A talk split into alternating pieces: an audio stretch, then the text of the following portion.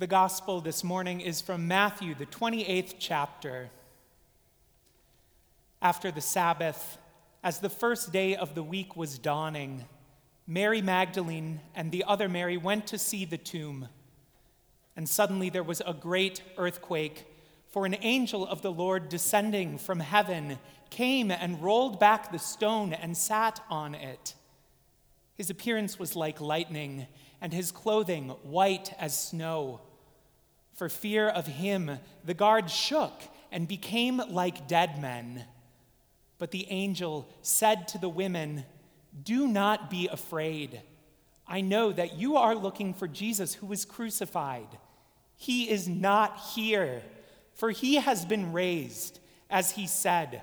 Come, see the place where he lay.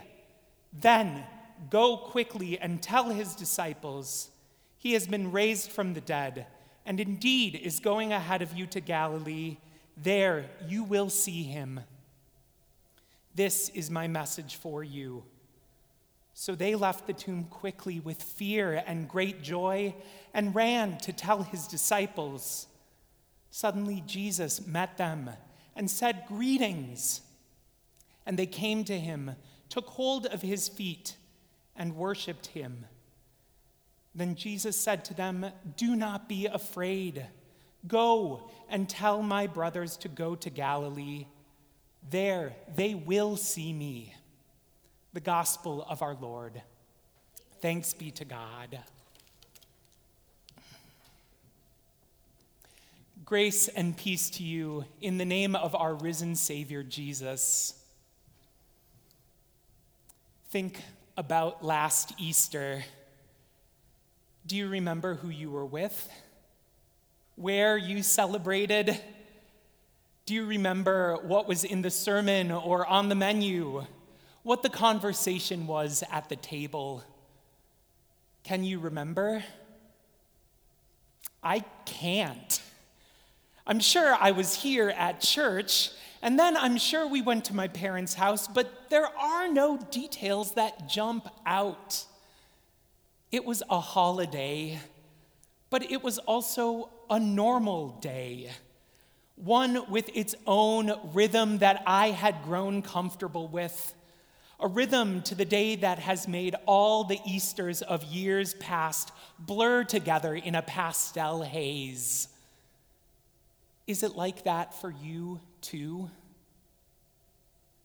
I think Easter is something that we've grown to expect we figured out how to seamlessly weave it into the lives that we lead rather than letting it lead us into life.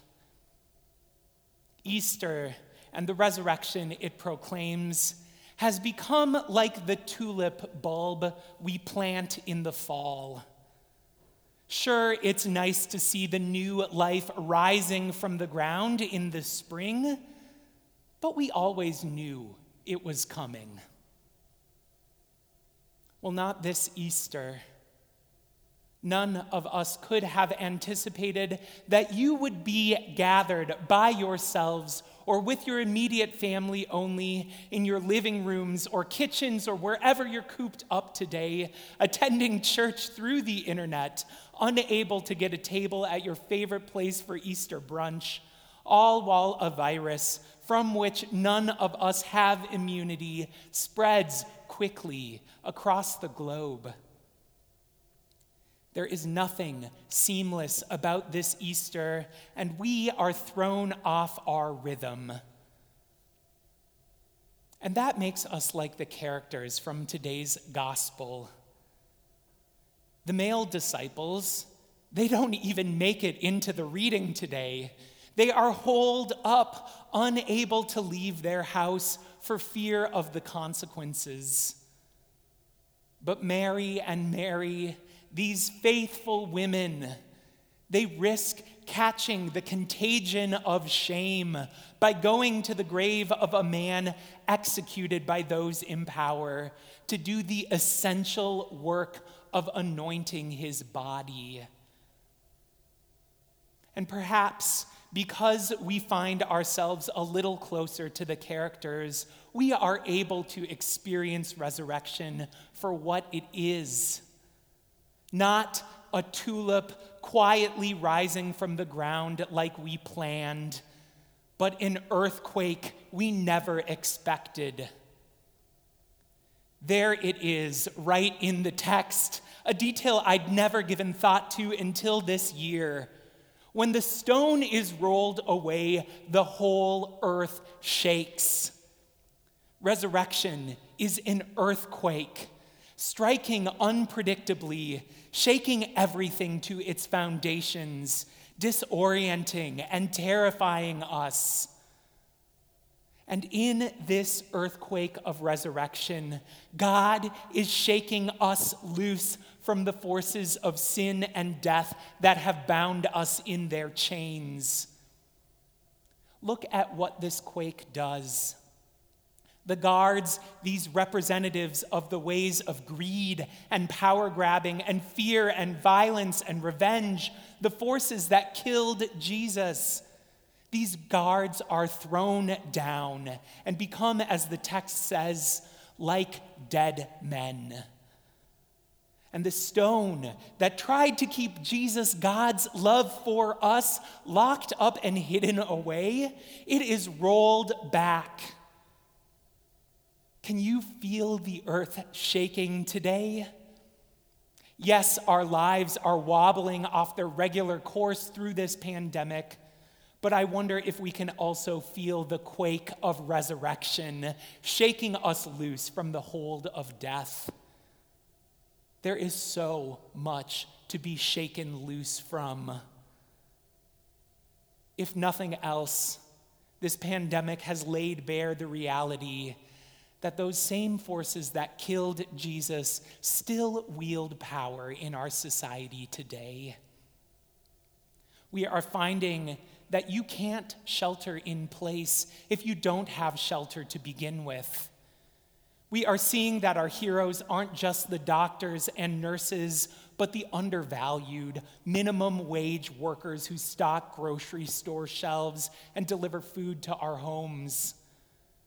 We are questioning the narrative that we have a strong uh, economy when we witness millions of children who depend on their schools for their meals, and the millions of families that needed to turn to food shelves after missing just one paycheck.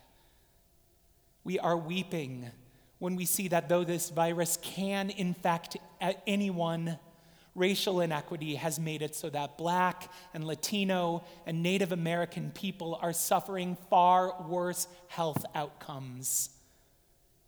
And all of us are realizing the unhealthy hold that this perceived need to be busy and productive and positive has over us as we find ourselves feeling like we should be able to do our jobs better, or at least clean our house or keep the weight off, or we find ourselves feeling guilty about feeling sad because some other people have it worse, like this is some sort of competition.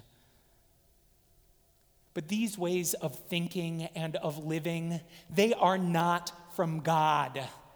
They are not fixed for all time, and they do not and will not stand up to the seismic waves of resurrection. The earthquake of resurrection casts them to the ground like dead men, and we can leave them behind. We have an invitation to live together differently here and follow the risen Christ into new abundant life. An invitation we can hear more clearly and urgently this Easter.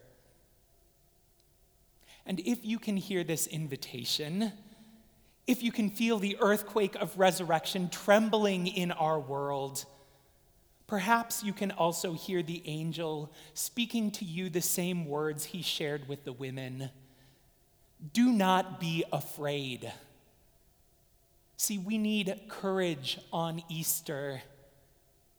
Yes, Jesus brings us new life, but there's a paradox to it. Because new life starts by looking in the tomb. We learn this from watching the women. They hear the news that Jesus is risen, and immediately they turn to the place where he lay. They must face the thing that they fear.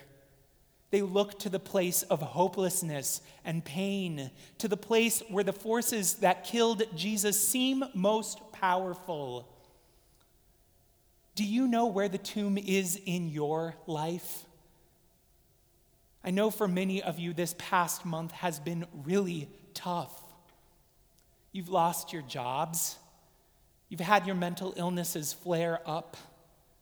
You've listened to your children ask questions that you don't have the answers to. You've prayed as your friends and family have gotten sick with this new coronavirus, some needing hospitalization, some even dying. But for many of you, the tomb isn't related even to COVID 19. You were struggling before this. You knew death. You were weighed down by grief or addiction or aging or family strife. You know what causes you fear. You know the place of hopelessness and pain. You know where your tomb is. But do not be afraid. Join the women and look inside. The earth is shaking, for God is doing a new thing, and just like the women, you will find that your tomb is empty. And this is not to say that the quake of resurrection is a magic wand that just makes it all better. Grief is real, fear is real. The women, it says, greeted the resurrection with great joy and fear. And so we ought to see grief and fear as part of our faith rather than a lack of it. But when we look in the tomb after it's been cracked open by the resurrection earthquake, we find that as real as grief and fear and death are, as real as their power seems, they are just not as real as life. Yes, it's a tomb, but God has made it empty. God's new life in Jesus is the most real thing there is. Death cannot hold it. It always bursts forth, shaking the earth and setting out to find us and raise us up. It goes ahead of us to find us in our weeping and fear. It finds us when we cannot leave our house. It finds us though we feel uncertain about the future. It quakes its way into our lives. And before we can ask or imagine, God empties all our tombs. And where there should be fear, you find courage. Where there should be despair, you find hope. Where there should be death, you find life. New, risen life in Christ. And you can never be prepared for that. So shake us loose, Jesus. In the tremors of our world right now, let your grace shake off the chains of death and injustice so we can walk together in newness of life let us join the women, looking in places that death no longer controls, and then running, stupefied, to proclaim life to whoever will listen. For today, we receive and bear news that rattles the world, news that throws us off our rhythm, news that casts down death and shakes us loose from the ways of sin news that gives us new life. Jesus Christ is risen, and we too shall arise. Give God the glory. Alleluia. Amen.